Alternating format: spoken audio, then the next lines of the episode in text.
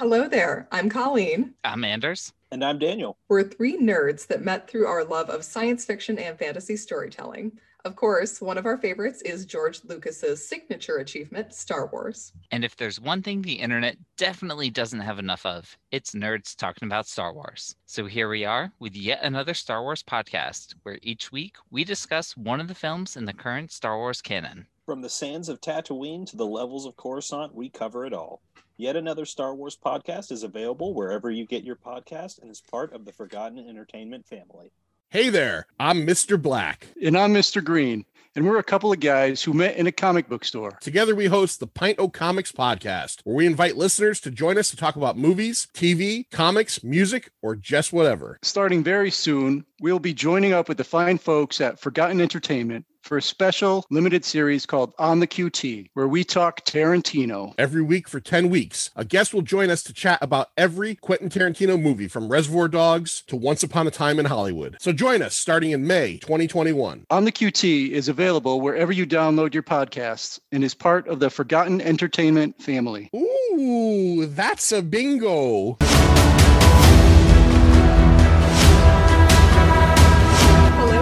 And welcome, nerdy knights of the well-rounded table, to Bohemian Geek Studies, where we take extremely dorky dives into our favorite fandoms. I'm Colleen McMillan, Jedi Master, Rebel Scum collaborator, and Maul aficionado and fan.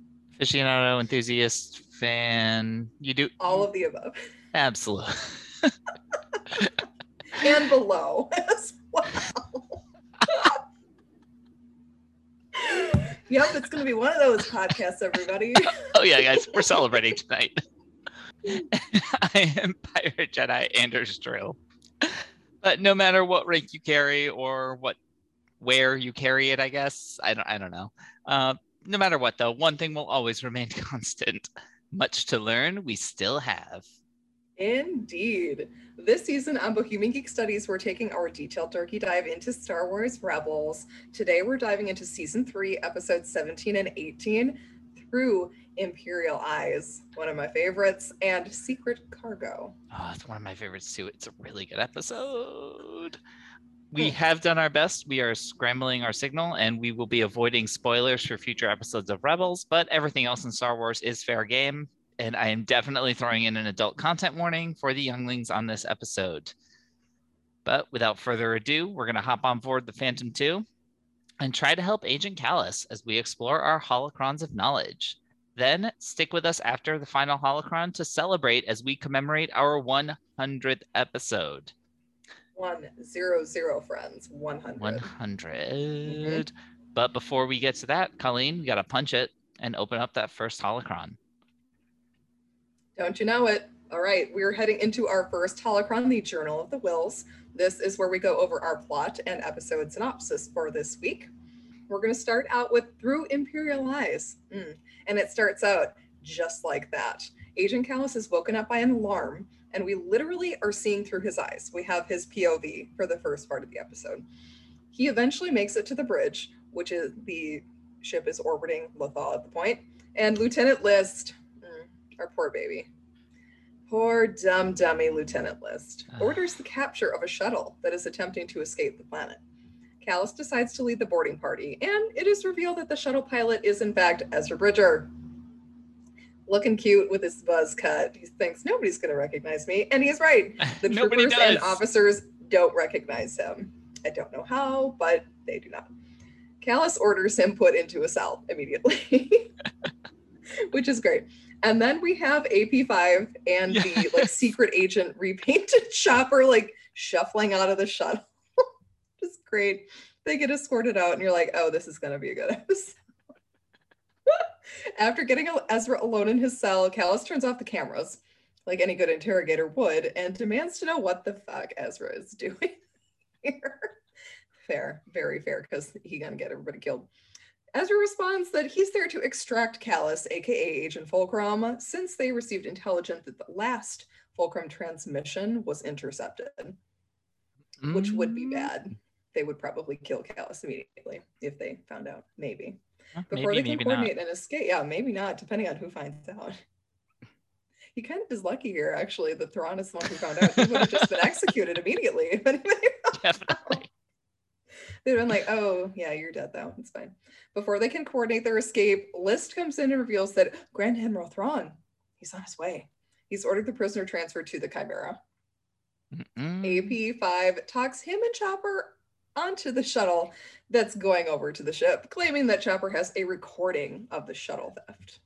And you know, with all this future technology, okay, it's not like I can just put that on a disc and leave you behind. We have to take both droids for the recording that one droid apparently has, and I haven't Obviously, seen. both of them, Laurel and Hardy, need to go to the Chimera. Lyste, he's just a tactical genius.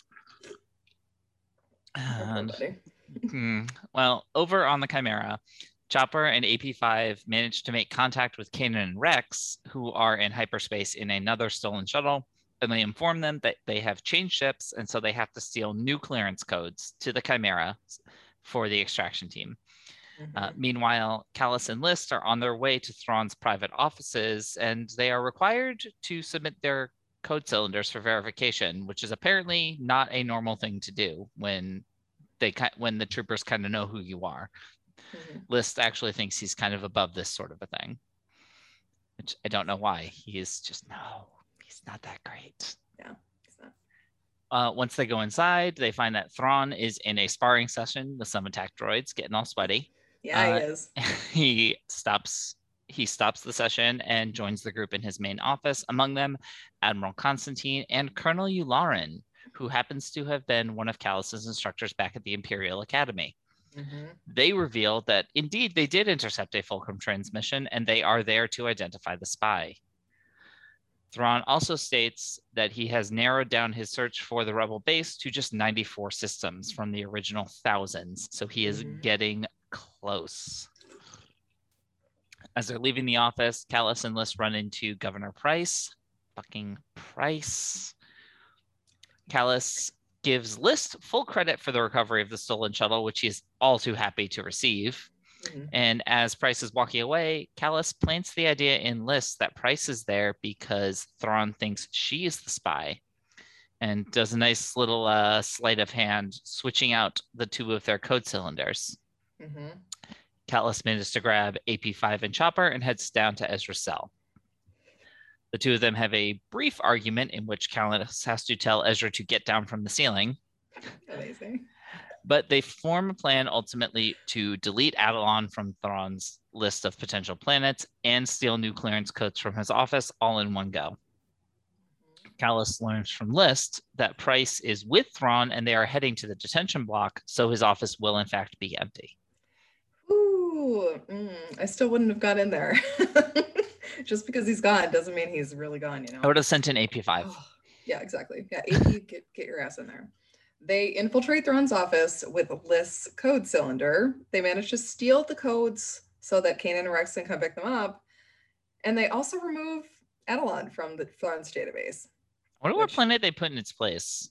Because they do I- I put something in and it's got to be relatively nearby. Yes, I would think so.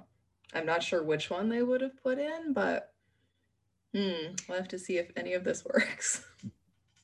Everything's fine. Nothing's on fire. Unfortunately, Thrawn has realized that Ezra escaped and goes back to his office. Kallus activates the sparring droids as a distraction and they manage to escape, which was a really cool scene. Also, very, very cool. Good job, Kallus. Mhm. In the shuttle bay, Rex and Kanan land, but are promptly drawn into a firefight with Pryce, who realizes they are spies. Like Kanan tries the mind trick on her, and she's like, "Shoot them." He doesn't even get halfway on through the sentence and she's like, done. Mm. It would not work on someone like Pryce. You needed to work on the stormtroopers. He's not going to work on her, unfortunately. Mm. Lyste sees the governor firing on what he thinks are stormtroopers and decides that "Oh, she must be the spy. Kallus was right. He stuns her while Ezra Kanan and the droids get on the escape shuttle. Whoopsies.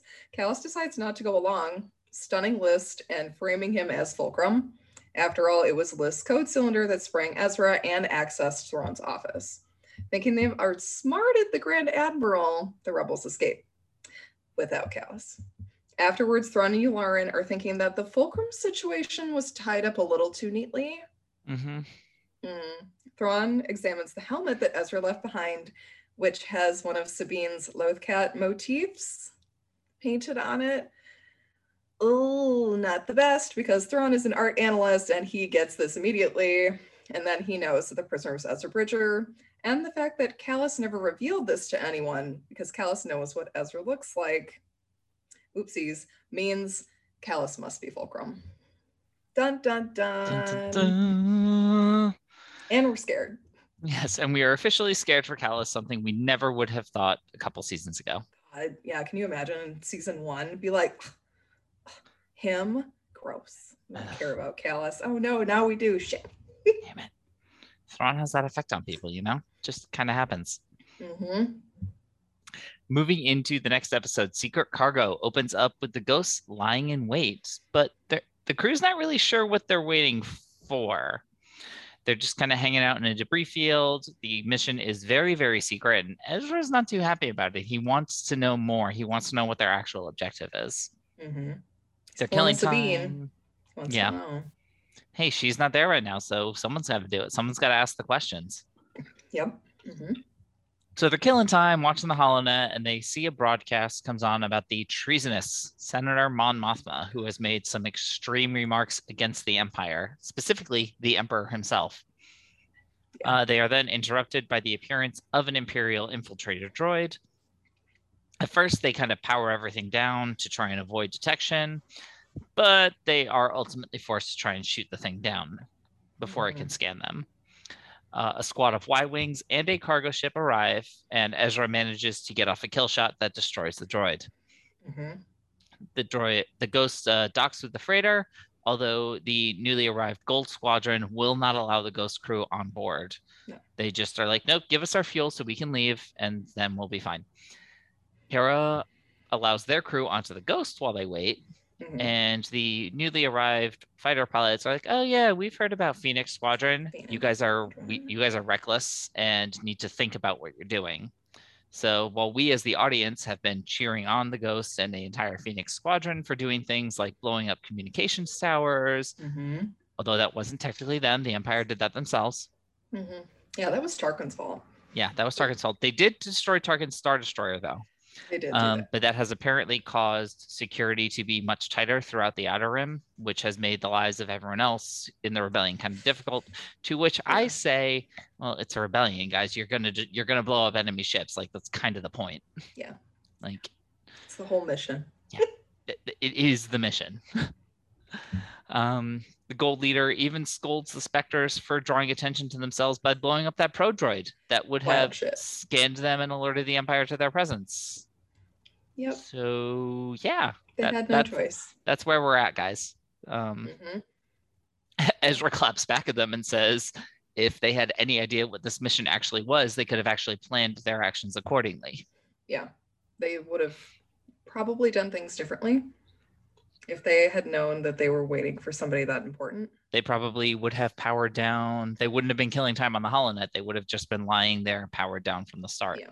Yeah, exactly. They would not have been doing what they were doing.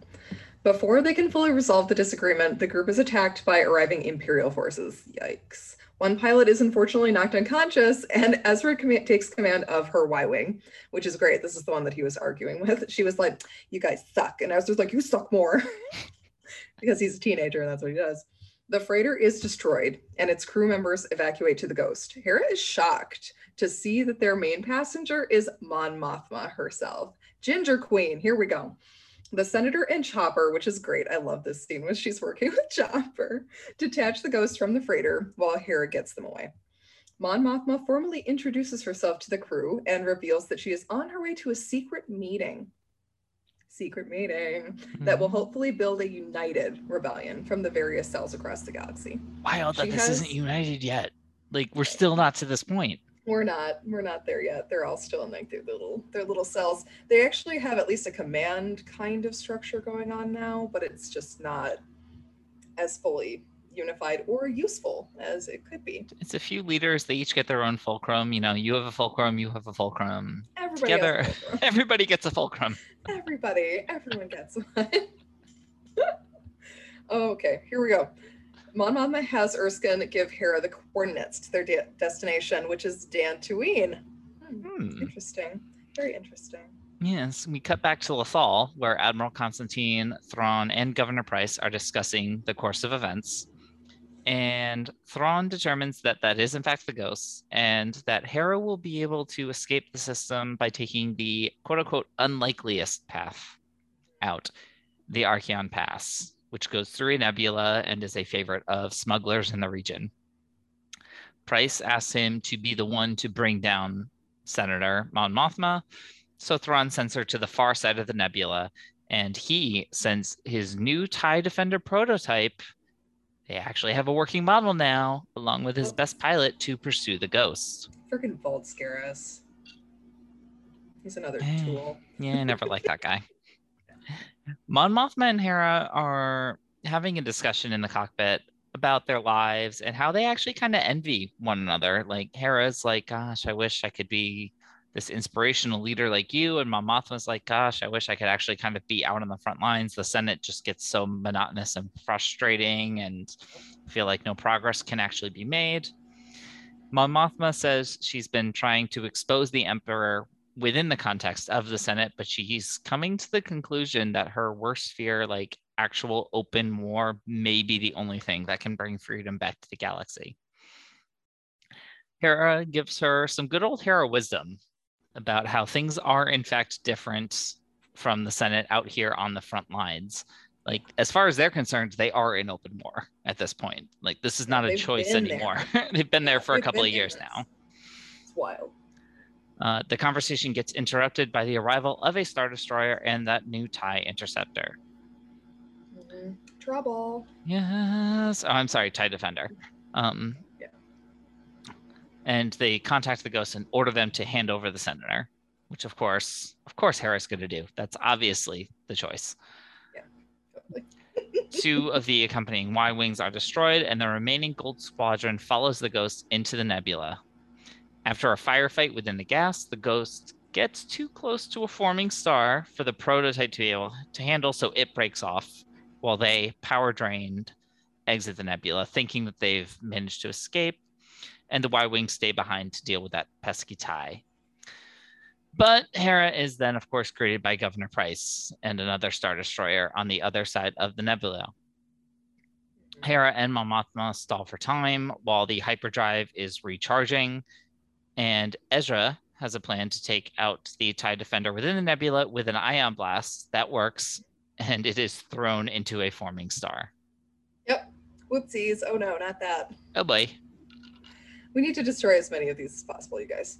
Yes. All right, so the ghost is then in a tractor beam, but Ezra and Gold 3 use their proton torpedoes to ignite the nebula's gas and disable the two destroyers, An allowing oddly them all beautiful to escape. shot.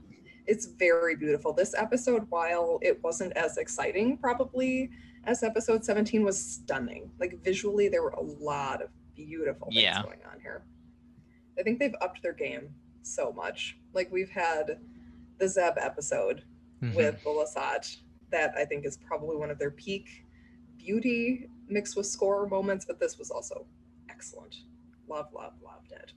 Mon Mothma makes a broadcast resigning from the Senate and publicly committing to the fight against the Empire. Woo! We got one of the big ones, guys, because she is probably one of the most popular senators. So this is quite a get for the rebellion, even though they probably don't realize she's been in it since the beginning we see it being received on several planets and the show is visited over the series. Like this was pretty cool going back and visiting with everybody. We see ryder azadi.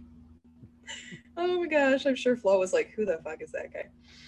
It's. It Would have been great if we He'll- saw um we saw the giant moose. oh the, the bendu oh no. Yeah, if the Bendu was somehow caught the transmission, I'm sure Flo would have been Oh my God.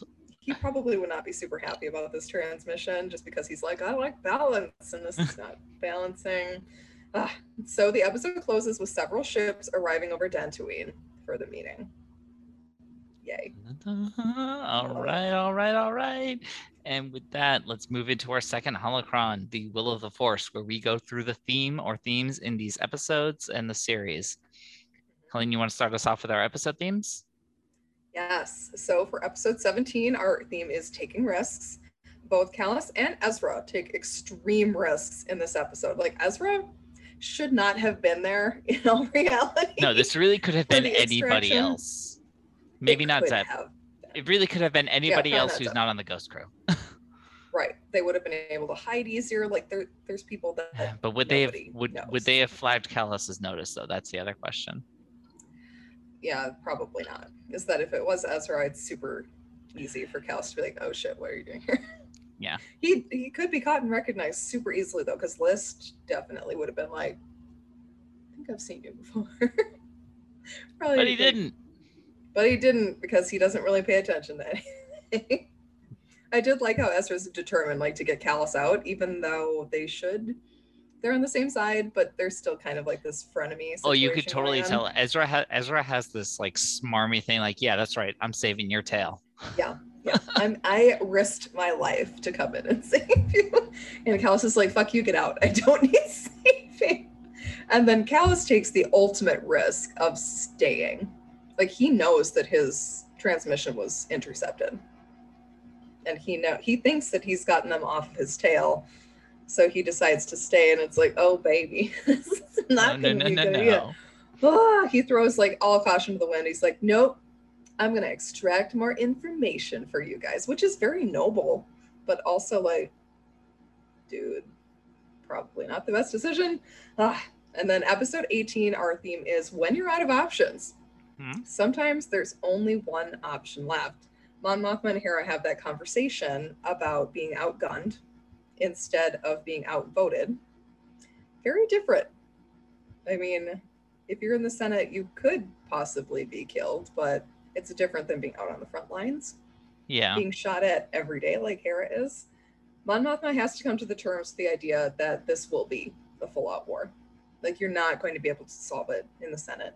Palpatine has too much control there. This is going to be very aggressive negotiations. Very, very aggressive negotiations.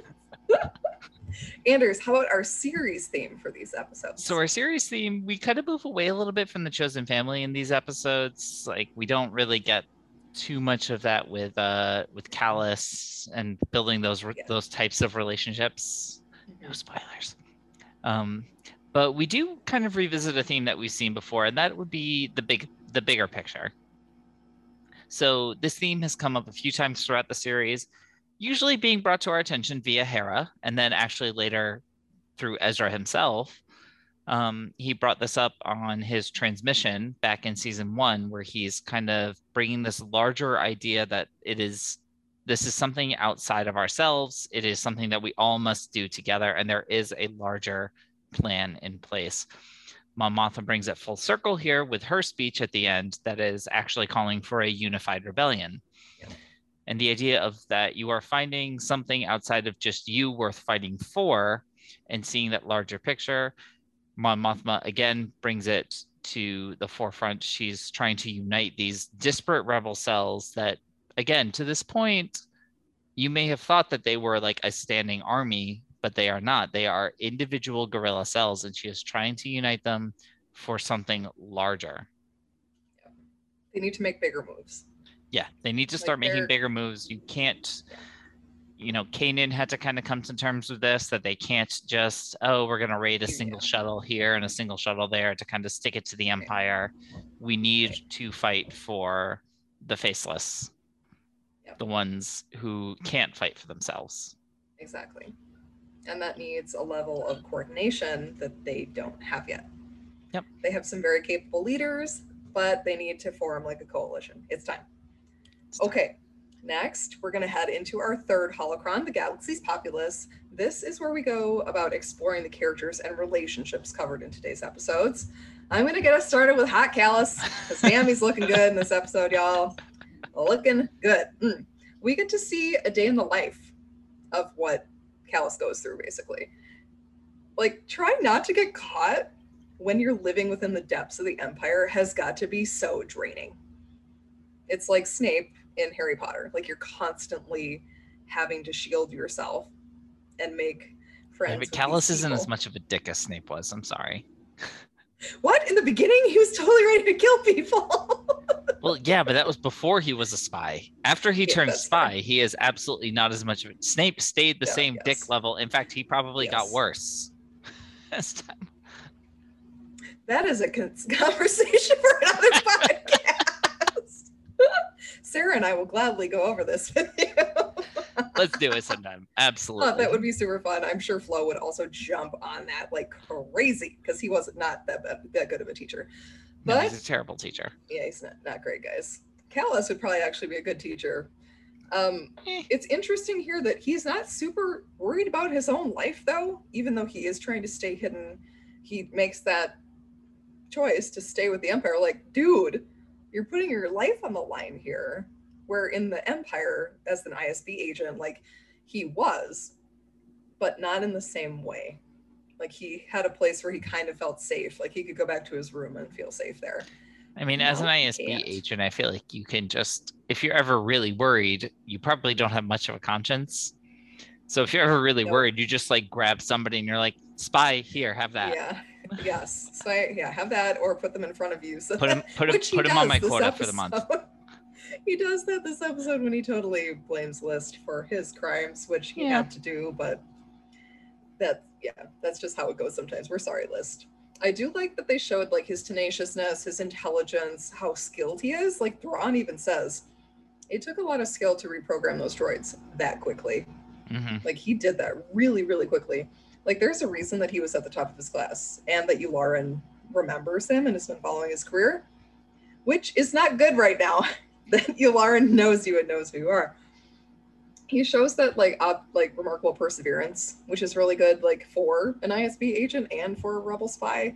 He was actually kind of made to be this spy, just because he knows how to be a mole. Basically, he knows how to stay He knows how they think.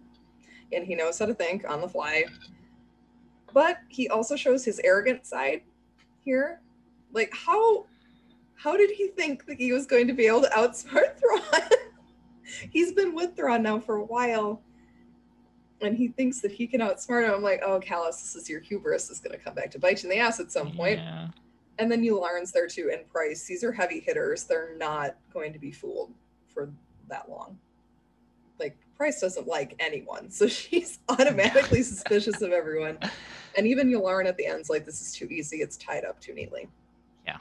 Ah, it's just like he can roll with the punches and think on his feet. It's just too bad that he was punching outside of his weight class with Thrawn. Especially because we know that Thrawn does in fact punch a lot. Yeah, he does. yeah. He looks good while he's doing it. Yep. Speaking of Thrawn, the Grand Admiral is definitely as wily as ever. He also, this episode that we finally see him kind of showing off his physical side, he's able to spar with those.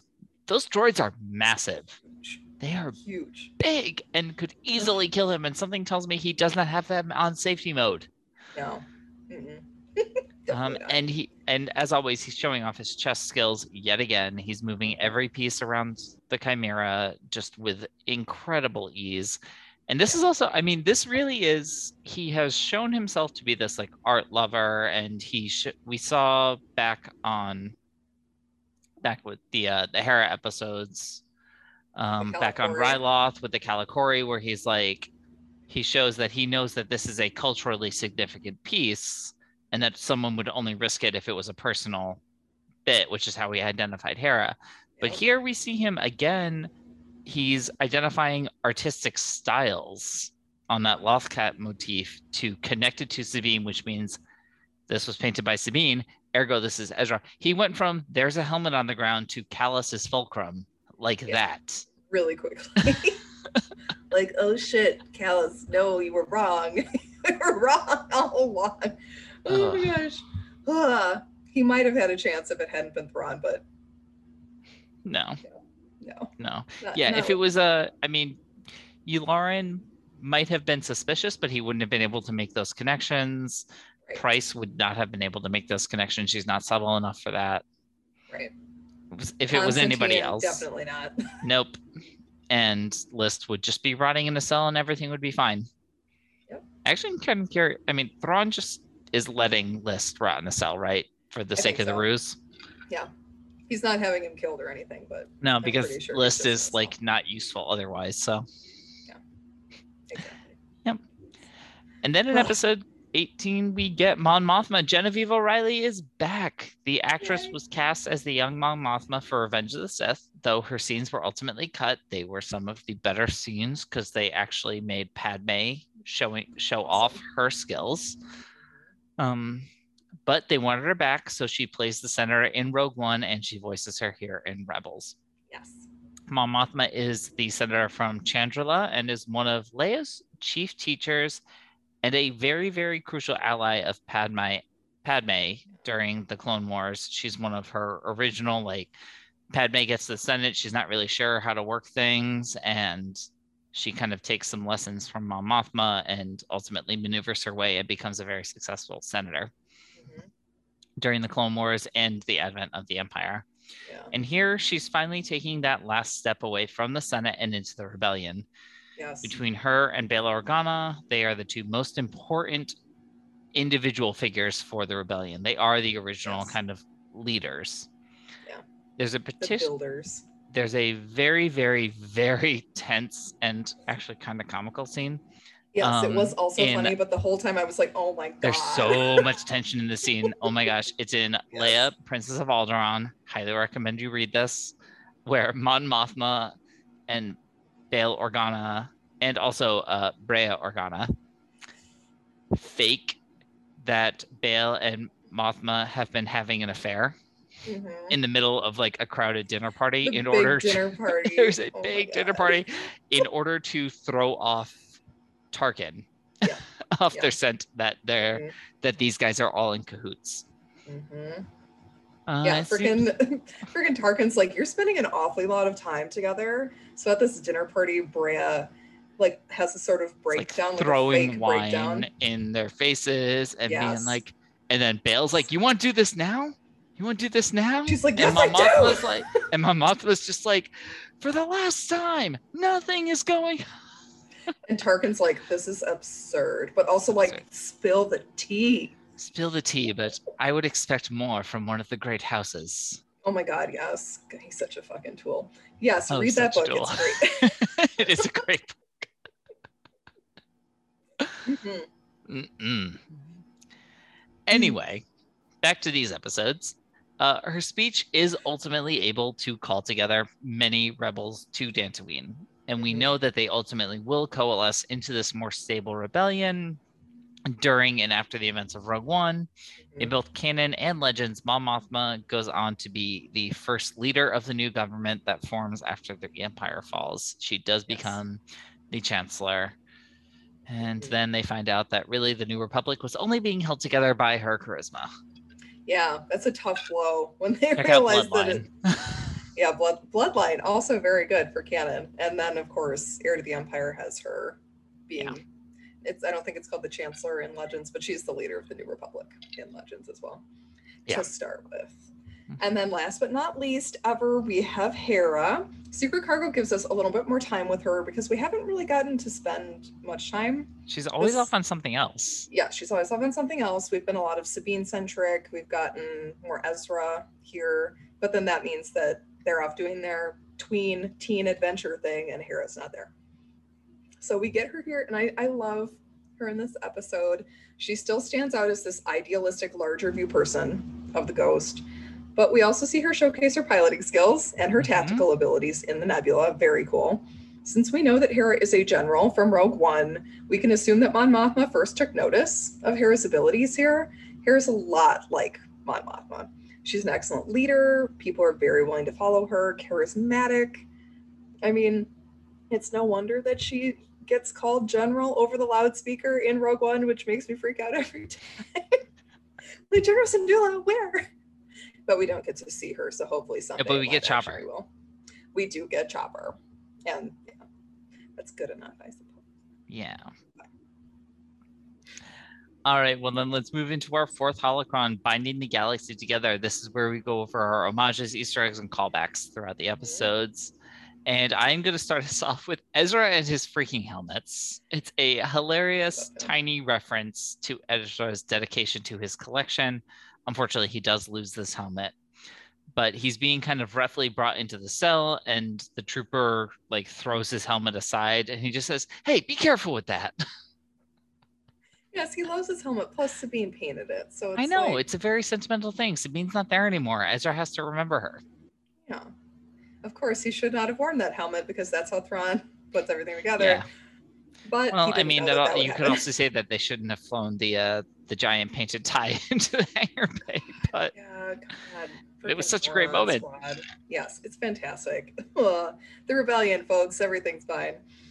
Um, and then we get to our favorite poor heel of the Empire, Lieutenant Lyste. If you don't remember him, he reminds us in this episode that he was in charge of, quote, that incident with the princess from Alderaan.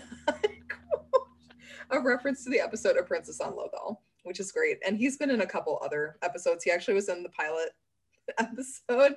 He's the one who's in charge of the freaking canisters that get taken. Our he's just boo. incompetent. No, he's boo. not a boo. No, he is I not a boo. I feel worse for him than I do for other people in the Empire because he's just a dummy. He's one of those idiots that's like, I don't don't because he probably grew up in like extreme comfort and never had to think. oh yeah, exactly. He's Yeah. definitely a rich boy who just Mhm. got okay scores at the academy, and they're like, well, we have to promote you.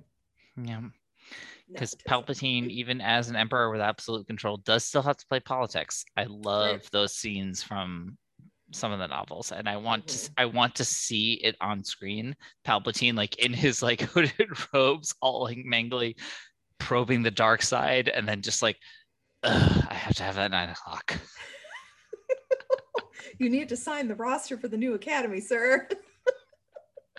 oh shit. That senator from fucking Alderaan wants one of his kids. Lego Palpatine would totally have that scene. oh my gosh, yes. Please give it to us. Give it to us now. All right. Speaking of so other characters that we've seen before, we do see Colonel Yularen. Mm. Yularen does appear throughout the Clone Wars TV series and has been seen as far back as A New Hope as one of the members of Tarkin's council around that Mm. table. Mhm. Yep. He and Governor Pryce are two characters that appear in the 2017 Thrawn novel, where Mhm. Yularen is shown to be one of Thrawn's chief advocates. Yes. He's not that bad of a dude. He just kind of picked the wrong side, as in he picked the winning side. He did. when the Clone I Wars ended? Yeah, because he was friends with Anakin and Obi Wan. He was with You could still call him friends with Anakin. Oh, yeah, that's fair. I wonder. I always wonder if he's one of the people that might know that Vader It's is like one of those like odd open secret things. Like every time you're in the headspace of a high ranking Imperial and Vader comes on and Vader comes into the scene, they always Mhm. talk about how like have a suspicion. especially Tarkin. Oh, always I- Tarkin. Tarkin is like, yeah, that's fucking Anakin Skywalker. yes, you're correct, Tarkin. It is. Uh, next, we have Sabine's art. When hiding in Thrawn's office, Ezra takes refuge behind that wall fragment, which is covered in Sabine's artwork. It looks great, but it's going to point out a lot of things in the, in the rebellion later. We're sorry, Sabine. You'll notice that Hera's Kalikori is on the opposite wall. There's a Clone Wars era helmet, an Abnando bust, and the Holy Grail from Indiana Jones and the Last Crusade. Oh my god, guys, aliens. Came with a it's crystal an skull. alien artifact. It's their chiss, obviously. That's what's happening. oh, that would make that movie so much better if it were the chiss. If it were actually a Star Wars crossover. make it happen. Uh. Maybe that's what happens in the fifth one that is currently filming That'd be so good. with Harrison Ford hmm in um de-aging dots on his face. Oh my god. I'm not ready. Uh, next up, we have the Hmm. code word. So Thrawn uses the word Rukh Mhm. to shut down his sparring droids, and that is the name of his. I'm always forgetting how to pronounce this. It's Noghri. I think it's Noghri. Noghri, That's how- that's personal it. bodyguard from the Heir to the Empire trilogy. Mm-hmm. Rukh. Interesting. Always a fun character in the Heir to the Empire. He always freaks out freaking Pellaeon. He sneaks up on him all the time. Poor Pellaeon, everyone. We love Pellaeon from Heir to the Empire. He is a put upon person who is with Thrawn, and Thrawn always is like, Can you figure out this puzzle? I've already figured it out. And Pellaeon's like, No. he tries really hard. He does a good job. He's a little bit better at figuring shit out than Eli is, but he's also older. Uh, next, we have Thrawn's framing. This is kind of cool. In a bit of an after Easter egg here, but the framing of Thrawn in the closing of the episode between the two lizard statue things behind his desk is very similar to how he's framed on the cover of Thrawn Ascendancy Greater Good. Hmm, interesting. Very interesting. Evil coming in a couple months. I'm very excited. November, please. I'm ready. I'm ready. I need to know everything that's going to happen. please, Timothy Zahn, give us the outbound flight. We need it. The lizard creatures themselves are a reference to the ysalamiri, which I actually kind of like. They're kind they're not great because they they nullify the force. Um, which is bad for Jedi, especially Luke, Boris Skywalker in like oh poor babies. He's always like, I can't use the force. What's wrong? And this lizard's like, haha, I can, I can nullify the force. This is great. Oh, uh, Thrawn utilizes them a lot in Heir to the Empire. He's often seen with them perched on his shoulders, which is really cool in that because it looks like the two lizards are on his shoulders. Like, I see you, Dave Filoni. I understand what you're doing here. They have Uh-huh. yet to really be canonized, but I'm kind of thinking that they might be soon. Uh, I don't know. I'm kind of curious be. about that. I mean, I can see them happening if they're doing an heir to the It's- empire kind of thing I with mean, it's- Ahsoka. It's been a long, long time since I've read those, so I'm trying to think about like if it if it almost undermines the force a little bit that like if the force is ultimately in everything, what are these things? Are they just like midi chlorianless? They know because they're hunted by these things that use the force, so they've adapted in order Oh, to make sure they. And if there's a lot of them, they make a field that can protect them all. Hmm. That's why they're all in the same tree together. So it's it's nature just kind of balancing itself from these very force sensitive predators that try to kill them. And we'll see. All right, next up, we have some very dangerous droids. So the probe that the Ghost crew fights at the beginning of Secret Cargo might look familiar. In fact, it should. We saw it just several episodes ago. It is the same model as the infiltrator droid that Zeb, quote unquote, accidentally brought back to Chopper Base Oopsies. and had a fight with, where he proved to AP5 that he is, in fact, capable in some cases. It's like you learn to read. Interesting. oh, AP, we love you. And then we have Gold Squadron. This is always really super fun when we get original trilogy kind of callbacks. Lando leads this squad in Return of the Jedi. Also, as everything in Rebels comes back again, these Y Wings are very likely to be the ones that the Ghost crew stole back in the season three premiere because they were going to Jan Dodonna and Gold Squadron is under his command uh, Captain Jon Dutch Vander is killed in A New Hope during the run on the Death Star. And this, yeah, like, Mhm. buddy, his kind of Texas accent very much stands out, but it's great. I love, love, love to see more of him. Yeah.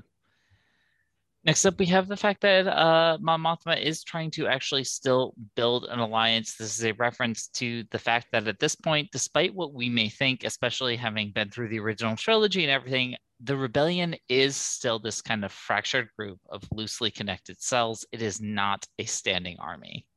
No, not even a little bit. But they're going to try at Dantooine. They're on Yes. Dantooine. They're on Dantooine. If that meeting's location sounds familiar, that's because it's the place that Leia tells Tarkin is the location of the rebel base as a fake out back in A New Hope. It's, it shows up several times in other uh, novels. I think it shows up in at least one of the Battlefront novels. I Mhm. think it shows up in Lost Stars at some point. Yes, I think so. Yeah, have to go he's he's sent there, right? Such a good book. It is so good. I need to reread that. I think I read it really quickly because I was just like, I can't put it down. It's really me meant that it's made as to be a Disney Plus series. Yes, completely. I agree. I Mm-hmm. think it's kind of rude of Disney to name the next High Republic novel Fallen Star, written by Claudia Gray, and yet it is not a sequel to Lost Stars. Maybe it will uh, star one of the uh, ancestors. I just saw that. I'm like, Claudia Gray's writing a book called Fallen Stars. Is that could be the sequel to Lost Stars. No. No, it's High Republic. No, it's High Republic, which is also fine, but also It is Worse. actually fine, Colleen. This is not a It's fine. Everything's fine. It's actually fine. I know. I High Republic want is going sequel. strong. it is going very strong, and I'm very happy that it still is, and that she's writing novels for it because she's one of my favorites. She is fantastic. All right, that's going to wrap up this holocron. But before we move into our next holocron, we'd like to take a quick break to hear from this week's sponsors. So, do you need a freelancer to help with your website? Either a designer, maybe you need someone to help you write expert articles or blog posts, or maybe you need a presentation designer to help you with a big work project.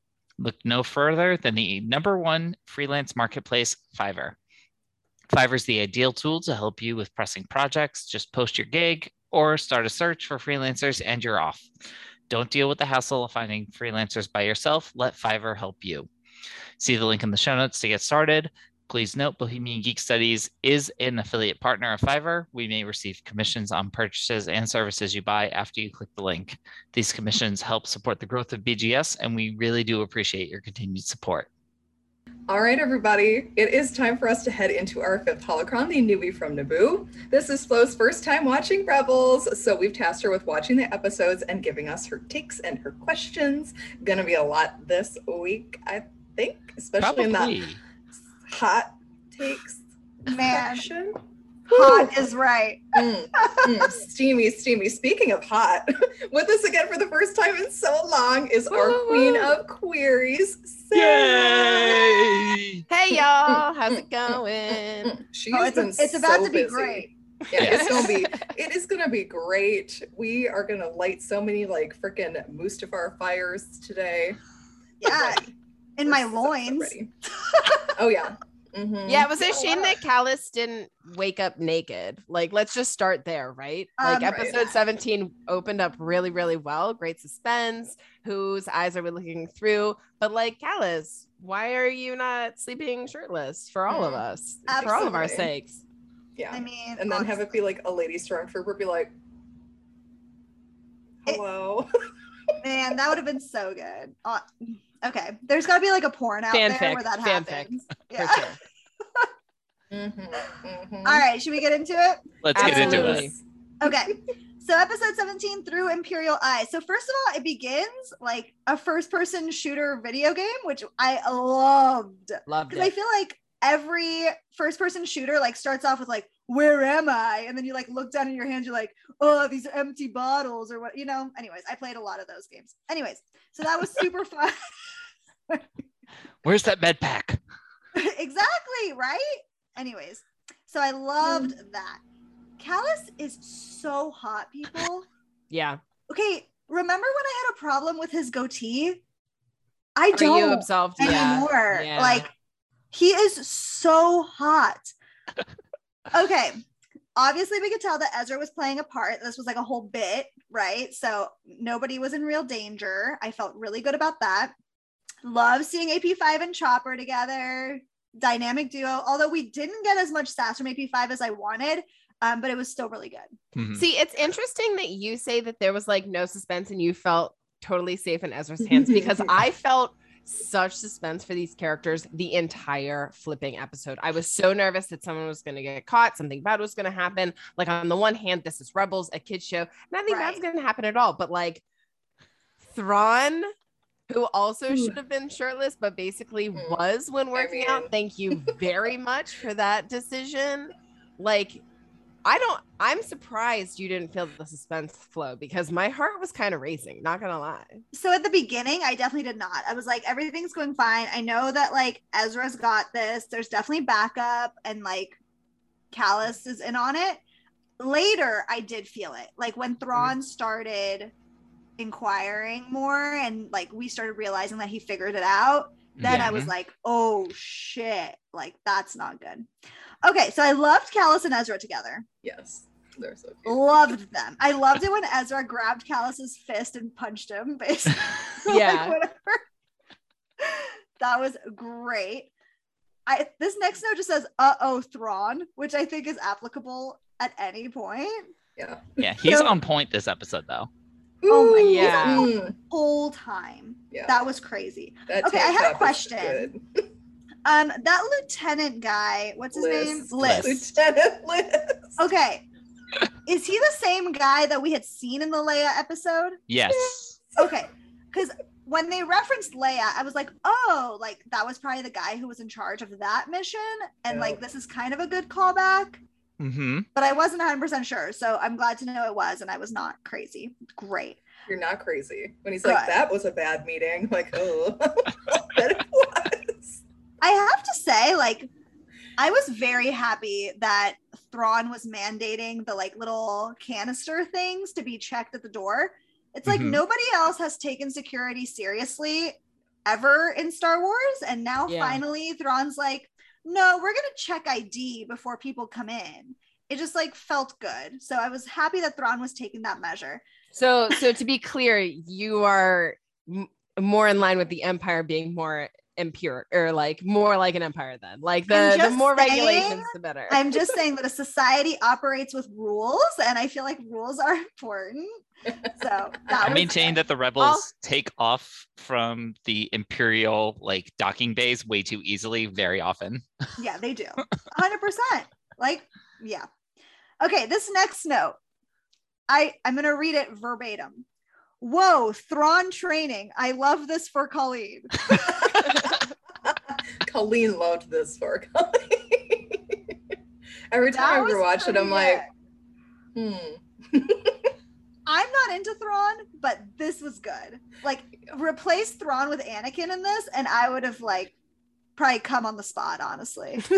You Anyway. to be perfectly honest. Yes. So that was great. That's why you need to read one of the Thr- the Thrawn canon books because he does Perfect. have some time with Anakin. Okay. Twist my arm, why don't you, please, Anakin? yeah, I was about to say, whoa, daddy. Like I'm getting very like kinky vibes right now, and I'm like, oh, all right. I mean, I'm just Ah. saying. Okay, so then I wrote the lieutenant Lyste guy is such a pick me ass bitch. Yes. Yes. Like, why is he so annoying? He was like, well, you know, whatever I can do. Blah, blah, blah. It's like nobody cares, Lieutenant. Nobody cares I'm a if you're lieutenant. you get the no- feeling that he's like cares. he's like some higher up son-in-law or something that they just had to give a promotion to. Yeah. Yeah. It felt very nepotism for sure because he seemed completely incompetent. Yeah. So, anyways, okay. The next note just says Agent Kallus is officially my crush with two hearts. Taking he this was long. just so good in this one. He Yeah. was absolutely flawless. I love this episode. It is a superb episode. It really then is. somebody, and I forget who it was, maybe that like other old guy, like the the guy who's talking to Thrawn. I don't know who that guy is. Yularen. Yularen. Okay, well, he was pretty good looking for an old guy too. But He's anyways, attractive. Yularen Yeah. is. Mhm. So I think it was him or somebody said the words rebel spy and immediately that took me to Star Tours and being the rebel spy at Disneyland and I was just like this is so cool because I've been the rebel spy and so that was really exciting. I have two. You have? Yes. Oh my gosh, it's like a very special time when you're the rebel spy. I Sorry, was only the rebel spy because it was just like basically me on the ride. so it's like, well, it can't be anybody else. That was me. And the Empire's incompetent, so they probably never found you. They did not. I got away. So, woohoo. I just really like this whole plot. The framing of Lieutenant Lyste was really cool. Um, Yeah. Of course, we saw it coming, but just the way it all came together so seamlessly for Kallus, except for, of course, like being found out at the end, because they're like, oh, Lyste is not this smart. I just thought it was a very cool episode, and it just yeah. like really highlighted how smart Kallus is, how sneaky he is, like him being able to like switch the canister things. It was just really, really great. I'm actually disappointed they didn't tease out Kallus being a little bit clever for a little bit. Like, Yeah, you know, I would and- agree with that. you know what I mean? Like, in, in one hand, it was great that they gift wrapped a delicious Kallus episode from top to tail that fully resolved itself. So, on the one hand, like, absolutely loved it. But on the other hand, it was kind of like, damn, that is a really ingenious plan. I wish it worked out for him even Yeah. a little bit longer. And I'm just worried for our guy. I really I- want like I really want like it can be just like a short even. It doesn't have to be like a full episode, although I'm sure Flo will want it to be like a full movie. Like I want to know the original story of how he actually did end up contacting the rebellion and like Yeah. get the full Yeah. bit. Oh, A I want the whole Kallus story. I want to see him in training. I want to see him swimming. Who are you I casting? see Naked. him Yep. doing everything Naked. Um, Who are you Yeah. casting as him? Fan Oh. cast. That's a really good question. That's yeah, that's a tough question. Because he has to be like good looking, but also smarmy and have that kind of like arrogance to him. Yeah, he reminds me of Flo Rider or Flynn Rider. Flynn Rider. Flynn Rider. Flynn Rider. Flynn Rider. Flo Rider. He reminds me of the artist Flo Rida. I mean, we could cast David Oel. I can never pronounce his name. Owe- Oyeluyo. I Oyelowo? cannot- Yes, I can never pronounce his name because he's the hmm. voice actor. I don't care if he is black. Give me him. I will. Because Yeah. he is gorgeous and I his love voice, his is voice. perfect. His voice is sinful. Maybe who played Robb Stark? I feel like he could do a Yeah. good job. Oh yeah, Oh yeah. he would be good. He might be. I'm trying to think how tall he is. Because he he would be really. really I'm only good. five three, Colleen. Like it's totally fine. He could pull fair. off the chops too. Yeah, I think he could. Yeah. Mhm. With his That's like reddish, reddish curls, like mhm. I mean, he can have a buzz cut. I don't care. Doesn't matter to me. right? I mean, no yeah, shirts. that's- This that's is a yeah, no. just There's no budget for shirts. All the all the damn time he can be shirtless. I would Absolutely. be totally fine with that. Mhm. Okay. Then I was super excited to see Ezra doing mind tricks. and That was super cool because I don't feel like we've seen a lot of that. So it's really cool to see that like our guy is still like leveling up there. That was great. Mm-hmm. Okay. So then they break into Thrawn's office. And Ezra is like, we need to hide. And he's just like, you can't see me, basically, behind this like weird Chair. half wall. Yeah. It was just, this is not a good place to be hiding. What are you doing? Plus, you've got a droid with you that like that thing beep boops. Like you, you, Shut up, do you think the wall is beep booping? Crazy. Okay, next note just says Kallus, I'm obsessed, underlined twice. Pryce is a bitch. Yes. Yeah. Pryce Yeah, you guys got like Kallus and GTFO. Thrawn this episode. I, I, all I get is Pryce. Like what the hell? Yeah, that sucks. I'm sorry. I mean, she's yeah, no. Sabine for you. There was nothing for you. Pryce is horrible. Yeah. Um, the worst. Okay, at the end, I did feel really bad for Lieutenant Lyste, to be honest. Yes. Yeah. He's like an he was just like Kallus, tell them, Kallus, tell them. It's like, but then I so that was my initial reaction. I was like, oh, poor Lyste, like that sucks. But then I realized he's also a space Nazi, and then I felt less bad. So There yeah, for sure. and it was fine. I was like, Nuremberg will take care of this. Um, then I wrote, oh my god, Thrawn is amazing at art art recognizing. Yeah. Mhm. He was just like, look at the color, it's the same one. It's like, that's crazy. Okay. good. Mhm. And then my last note just says, "Oh fuck, Thrawn knows." Bum bum bum. It's just crazy. And then he was like, "Agent Fulcrum," and I was like, "Oh." he'll be more used to the Empire than he ever Yes. was as So, Kallus. Like, okay, so I'm gonna make a prediction here. I have obviously not watched any further than episode 18.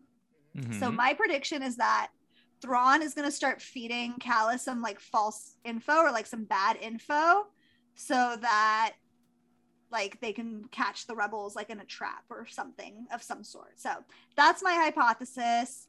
I he's definitely obviously not going to approach Kallus with this at first. Like I think he wants him to not know that he knows Yeah. um for a while. So um he's gonna keep this close to the vest and he's he's a scary mofo, that Thrawn. Yeah, Oh, it's yes. I'm- Gravitas. very Yeah. scary. It's kind of funny because his own people aren't really that afraid of him. They should be. but they're Yeah. It's because they're all Can racists just- and he's an alien. Well, no, Yeah, the that's his the chists just are not. Oh, the they're Like chips. Thrawn's weird. yeah. Well, he is weird. He's very weird. I mean, they're not wrong. He is weird. I was nervous that they were gonna get caught when they were breaking Ezra out. Because he was Mm. on his way, and I was like, how are they not crossing in the halls? So that was kind of weird. But I did was like my that moment when he's just like, Ezra, get down from there. It's like, That was so funny. I he's like, it, that. it works all the time. What are you talking about? Yeah, that was really cute. The What though? One last thing I wanted to say about episode 17 is I think it is really unfair and not cool that Kallus did not let Ezra take Hera's family heirloom. Like, Yeah.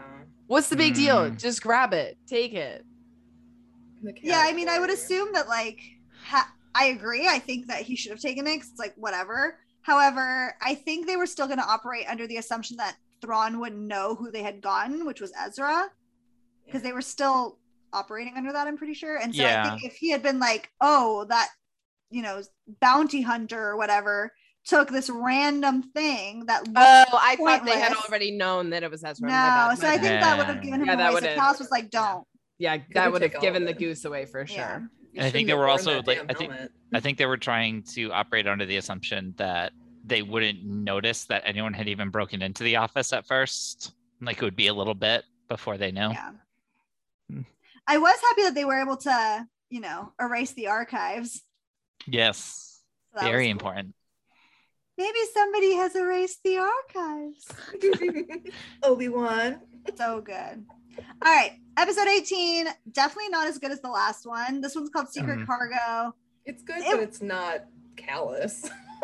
It was it was just like kind of obvious. Like when they started talking about Mon Mothma, like and I don't even know who Mon Mothma is to be honest. Like, I mean, I, I do now, obviously, but like that it wasn't like really a thing. I was like, okay, obviously, like she's gonna be the cargo, they're gonna be protecting her, getting her to a destination. Like they tried to hide like what was in that shipment for too long, and I was like, this is obvious. Yeah, Mhm. bada bing, bada boom. Exactly.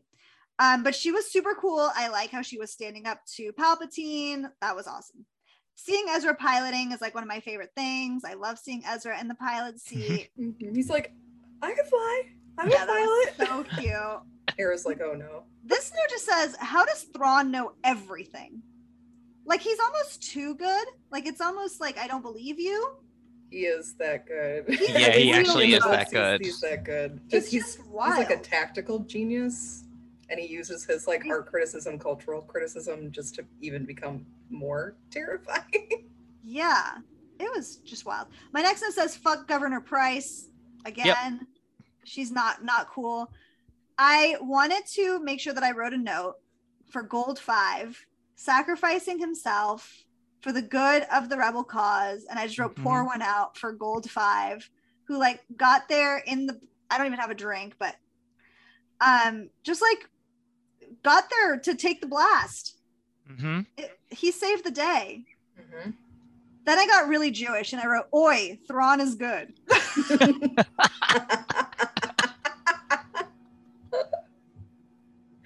Then- good. Mm. Mon Mothma kind of made me uncomfortable. So when she was in the cockpit with Hera, and they were basically like in, in the beam, right? They were in like tractor beam mm-hmm. being taken in. And Mon Mothma's like giving her demands or whatever to the Empire. And she's like, I'm just buying you time to come up with a plan to Hera. And I'm like, how about you come up with a plan, bitch? Like, why is this on Hera? Like, why does Hera have to come up with a plan in like a snap like that?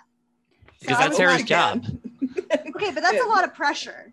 It is. I mean, she's squadron leader for Phoenix Squadron, so it, it makes sense. But then Mon Mothma also could help, but she doesn't know anything about tactics. Yeah. I just felt like that was too much. It's a lot. I think she's also kind of testing Hera a little bit. Is that your Like- job though? Is that her job? It will be. Yeah, kind of. Yeah, she's the leader of the rebellion, basically. Even now, her and Bail Organa are the two architects of the. I mean, I Rebellion. get that, but it just seems like a tough time to be like, I'm gonna test you now. I mean, Right, Hera something is officially her security detail in that moment. On that Yeah. ship, Hera is her security chief. So it is Hera's job to think of a way out of this. Look, I understand that, but I feel like nobody even told Hera what she was transporting. And that's no, and that's part. a, and that's a hard and that's a hard part, and that's a Yeah. very valid criticism that I also have. one. I think Mon Mothma might have been like, "Why don't we just tell them?" But her people are like, "No." No security, Man. Yeah, I don't think her aide can do like anything for real. So then Okay. they have the brilliant idea of blasting the nebula. Mhm. That I was great, that. and it So smart. So cool. Yeah, Like, Mhm. so wicked awesome. actually, it looked really cool when they were really close to the nebula too, and like everything was burning up. Mhm. And the ghost is solid. Yeah. Like, yes, it is. whew. is. Uh, and then my last note says Mon Mothma as a G, quitting the the Senate to fight in the rebellion. So that was really cool. So I liked her. I just thought this episode was a bit slow. Yeah. And I'm not sure that like I really bought into the stakes. Like Mhm. I feel like I already knew that Mon Mothma was gonna make it out. Like that, Yes. you know, it was gonna be like a close call, but they all escape except for Gold Five, Yeah. our our hero forever. I thought the Imperial probe droid was kind of scary though. He like sounded scary and he did scary things. Yes, he was Yes, very he freaky. He looks terrifying. Like, Yeah. he does. mm, mm, mm, mm. So that was it. Those were my takes. Um, I'm very excited to hear more about the Kallus storyline. I'm very nervous for him. Um, and just give me all all the Kallus. I wish because Mon Mothma was supposed to be in Revenge of the Sith. She's one of oh. Padme Amidala's BFFs, and they're Yes. part of like the original resistance who were trying to get the Chancellor not to have power anymore. And But they cut all of her was- scenes yeah, they because they of her were scenes. also the scenes where Padme is a badass and is like forming the rebellion before the Empire actually starts. Silly. Justice for Padme. Yeah. Yes. yes, all day, every day. But she is being voiced by the actress who played her in Rogue One. Yes, Oh, cool. which is really cool. hmm And who played her in Revenge of the Sith? Yes, who did play her in Revenge of the Sith because unfortunately the actress from Return of the Jedi passed away. Mm. Oh jeez. Mhm. Yes, many Bothans died Yes. to bring us these plans. Give us Rogue love Two. the Mothma. A She's Bothan such story. a freaking like oh god, I don't want to hear from the Bothans because then we're gonna get freaking Borsk Fey'lya, and I'm not here for that. Ah, no. Okay. Now right. We're going to move into our next holocron. The sixth holocron conjecture at the cantina. This is where we ask our questions about the episode and explore some of the wider Star Wars lore together. I'll get us started with what Dave Filoni and crew had to say about these episodes. They initially wanted Through Imperial Eyes to be entirely in that Kallus, like first person shooter POV. They tried it. Okay. They tried it and it was really difficult. I Huh. feel like I may have like thrown up if I watched that. Yeah, it was very disorienting. And they wanted that kind of feeling for us to be scared the whole episode and be like, holy shit, what's going to happen to Kallus? Because we could only see like through his point of view. But Mhm. eventually they're like, that's not going to work. We can't do it for like story reasons and for seasickness. And it just was really difficult to conceptualize. yeah. So eventually they just went with what they had at the beginning. They're like, let's start with it because it is really cool and a different perspective than what we usually do. I was like, get after it, Dave Filoni. Get, Yeah. get after it. I love loved so it. much. Yeah. I did too. It was a really Like- cool opener, definitely. hmm It's such a unique episode. We do like a nice little bodily episode. Mhm. Okay, and then for everybody, did you find Mon Mothma's speech like particularly uplifting? Would it have persuaded you to join in their rebellion? No. No. I know it's like like it depends on who she's broadcasting to. Also, I mean, they're like she's basically trying to get the desperate cells to join together, but I don't know if it got everybody. I I don't. mean, Go Go, ahead. go. I was yeah, I, I I don't know if it would have it was I did like that it's a nice it's a nice callback to Ezra's speech back in season one. To kind of get everyone to start lifting up and then this is the okay now now that we've all kind of stood up now we need to actually come together under Yes. a single banner. And I think it makes sense. I don't know if it would have persuaded me if I were like on the fence about something or Yeah, like it- what would it- line from her speech even stands out to you? None. Mm-hmm. None sta- nothing stands out to me. I'm sorry. but it would Yep. it would definitely like perk my interest like if i heard it and i'm living Right. under this thing i'd be like oh there is there is something out there potentially." and potentially she's super respected so i think that would definitely pull in a lot of people but people like Saw Gerrera, who like what do we think saw thought of this when he heard it she, he thinks she's a wuss yeah. Because she's not fair. out in like an open arena with a blaster in her hand. Right. Yeah she's got the metaphys- Mhm. like metaphorical blasters in her brain. Like that's where she's Mhm. fighting the diplomatic front kind of thing which is really difficult to be inspirational with if you're like in the back room kind of dealing with this kind of stuff because she was in the senate with bail organa. And bail is still basically in hiding at this point. He's still in the senate. So it's like what have you been doing this whole time though? Because nobody really knows. They're just like, oh, you decided to defect and now we should come join you. I mean, the rebellion just like needs a Bernie Sanders who like rallies rallies the team together, brothers and sisters, let's Yeah. fight. You know, But the like problem is that they live in a society where the Empire silences you before you get to be the Bernie Sanders. totally. I mm. just feel like Mon Mothma like had a platform and she kind of like shit the bed. Like it, it just like it wasn't good. Like it was just boring. Like at that time, that's like the time to like fire people up. And she was just like, Hmm.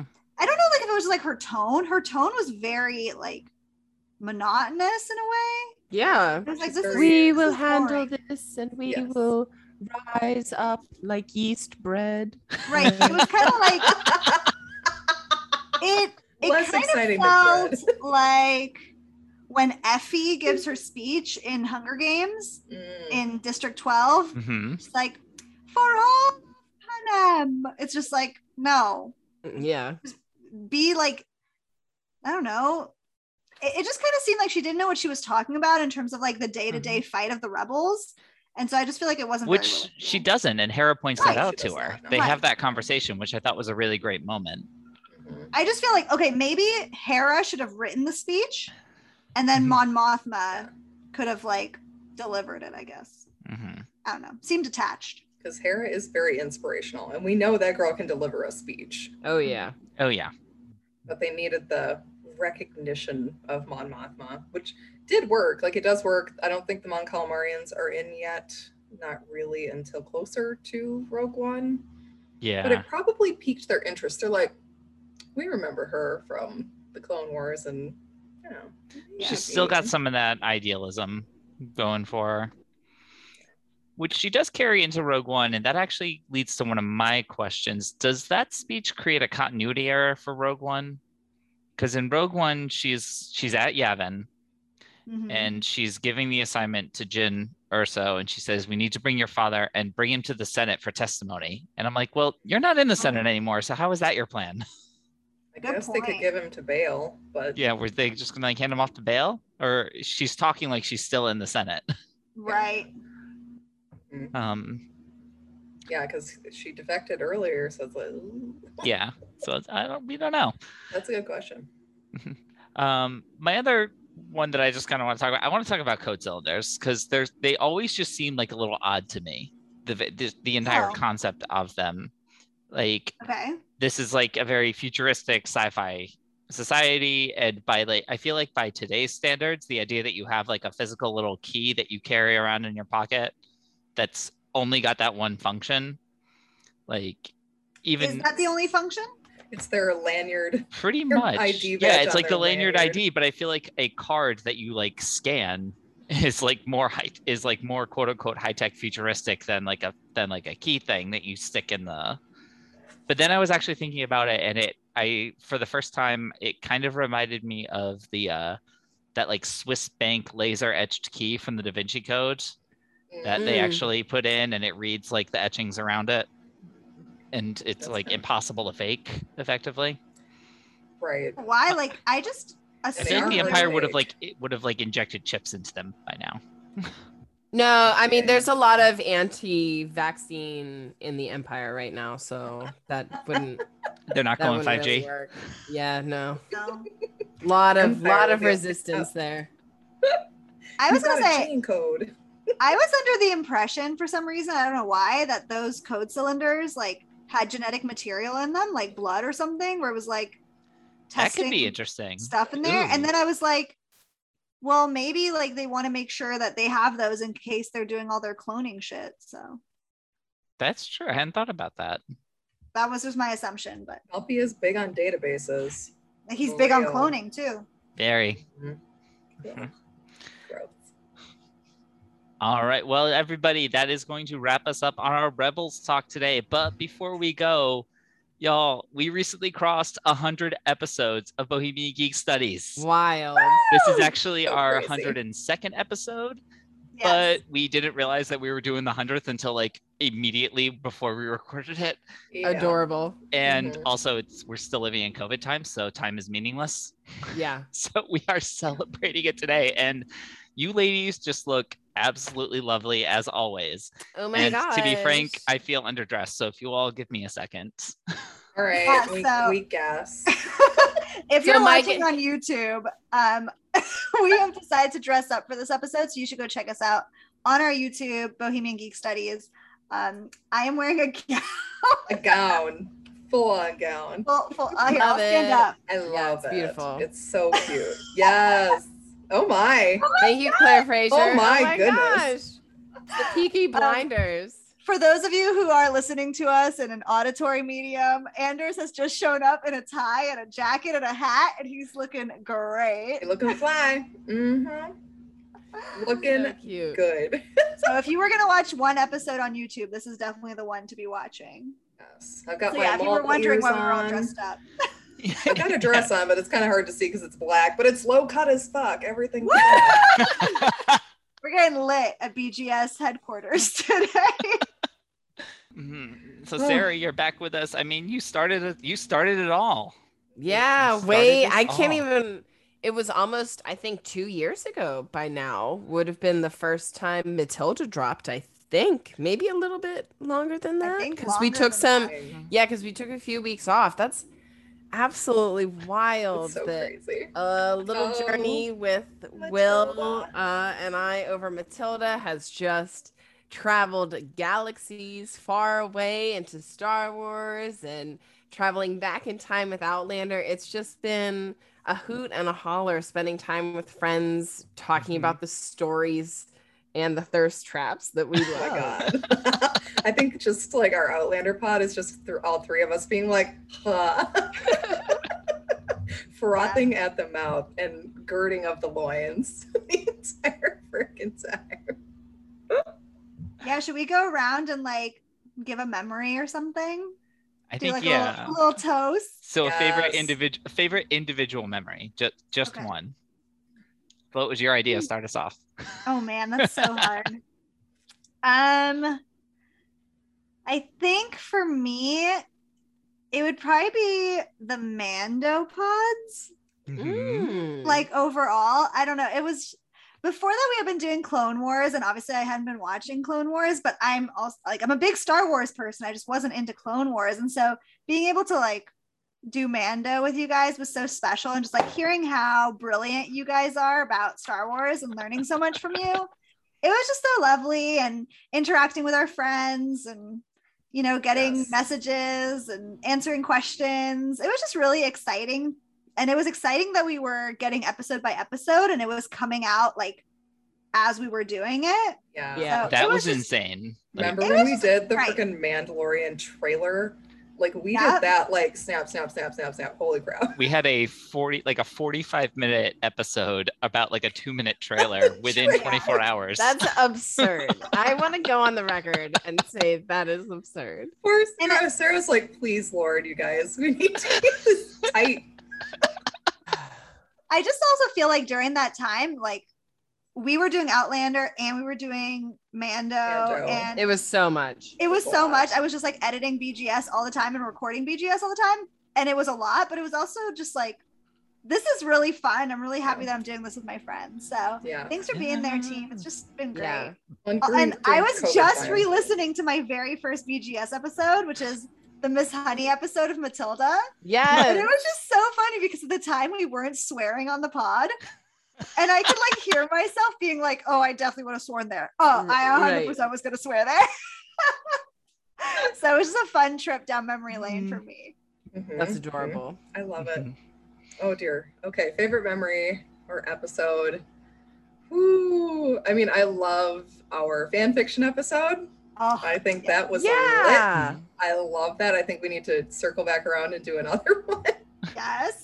on fan fiction because that was super fun. Um, whew. And then Sarah, our last Clone Wars pod was so good. Yeah. It was Yeah. insanely good, and we got a lot of good feedback from that. So then we were like, we can keep doing this shit. Yeah. Yeah. it's just been like so great to have you guys for COVID times Oh my Yes. gosh. Oh my god. when we couldn't go anywhere. Yeah. And it was like my screen, I can see the people, talk to the people. It was I just still- very good. I think it is absolutely batshit. I've I've mentioned this to a couple of people recently. I have never met any of you in person. Yeah. I've met Well, I've met you. Colleen. Yeah, yeah, yeah. Yeah, you two met have each met Colleen. Flo. Yeah. Yeah, Colleen stayed at my house, but I'm still waiting for that uh, Disney World trip that we're all gonna take. Yeah. Yes. Florida BGS trip. Yes. When it's Woo-hoo, safe to go there. 2022, It's gonna happen. Yes. Absolutely. Oh my god. We For could me, it might have to wait till 2023. I got I got a lot of trips planned in 2022. to Oh, oh, honest. sorry. How are we not a priority for you? That's really. I'm sorry, up. you guys don't you guys don't go over you guys don't go over wedding in Spain. I'm sorry. Oh. Oh. Okay, BGS trip to Spain. Spain, let's do it. For the record, not my I wedding. Thought- I thought it was- Yeah, yeah, Anders is um, wedding. single. Please hit him up at Yeah. Bohemian Geek Studies at dot- gmail.com. gmail.com. I need a date for this wedding, people. Come on. you could always you can also contact him at yet another Star Wars pod. Yes. That's great. and Anders' favorite moment is right now. That's right. You know, I do want I was thinking about this earlier today, and I mean I'm kind of with Flo. I loved the Mando run. That was kind of the first real piece that I got to do with you guys. Like I had come on for the Thrawn episodes um and the Ezra episodes, but then it was Mando that we really kind of I felt like I was like, oh my god, it's like I'm a full member of the team, yay! Um, but I have to say, I was thinking about it. My favorite absolute individual memory from recording BGS is arguing with Flo about sibling dynamics as they pertain to Home Alone. Amazing. That's my mom's favorite episode, by the way, is our Christmas episode. holiday episode. That's great. She loves it. I think like I'm just obsessed with arguing with Anders. So whatever he says, I have to say the opposite. He's like my big brother. That's great. What about you, Sarah? I I don't think I have like a favorite singular moment. It's just like a flavor of total contentment and joy. Like I mm-hmm. think I think on one hand I really loved my time with Matilda because it was just honestly so sweet and innocent and just like obscenely diving into a book like just it was literally the dorkiest I think I've ever been in my life and I loved It's that. Magnificent. you guys Um, made me think about Matilda in ways I had not. Like yeah, it was just the best. Mhm. I think I'm most proud of like the work that Colleen and I did for Clone Wars because like this was Insane. before YouTube and I was able to do like sound effects and everything and it was just like I was I'm just forever going to be extremely proud of the work that we did there.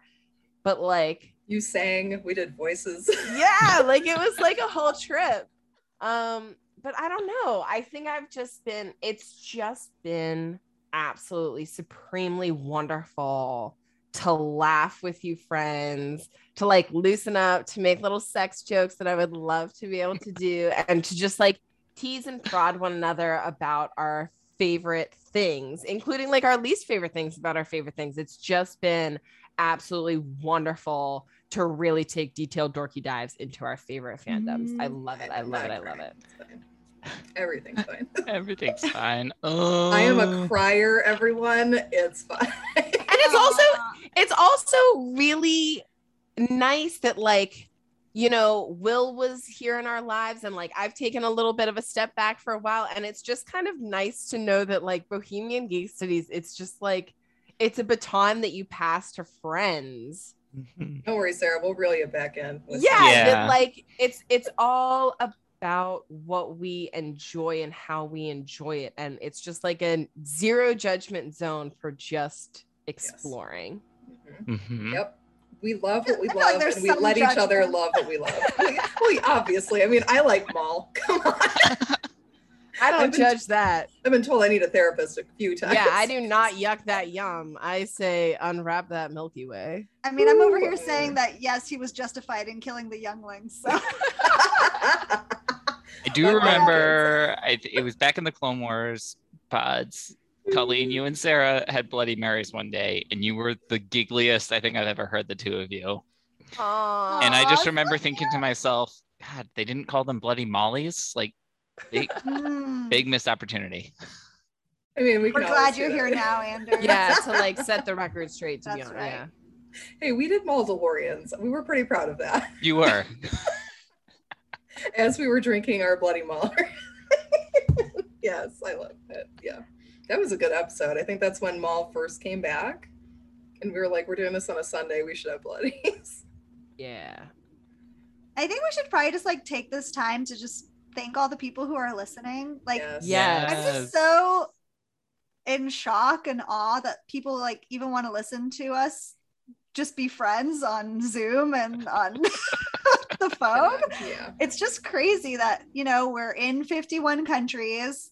We Yep. have, you know, thousands of downloads. And it's just like, I don't think, I, I certainly never expected this No. in mm-hmm. any way, shape, or form. And I never expected us to get to 100 episodes. So I'm just really thankful that there's people out there who are listening and whose lives, like maybe we can make them laugh a little bit during COVID time and Yes. things in a different way. And it's just, it's been a really special thing in my life and it's brought really special people into my life. So yeah, I'm just really thankful. Yes, so thankful to everybody who gave us like questions for Master and Apprentice when we asked for them. yes. And gave us emails and asked us really, really in depth questions where I had to dig real deep into Wikipedia. I Yeah. was like, oh shit, I don't know. Sarah, I'll be back. like, yeah, thank you guys so much for tuning in, downloading us, like upvoting us on YouTube. Thank you so much. We Yep. love you all. Yes. I don't know if I can say it any better than that. So I'm just going to say thank you all. Thank the three of you for letting me join this lovely, lovely BGS crew. Oh, we Thank couldn't you, do without you. yeah, yeah. I think yeah, we're all integral to this team. Like, oh, we need our queen.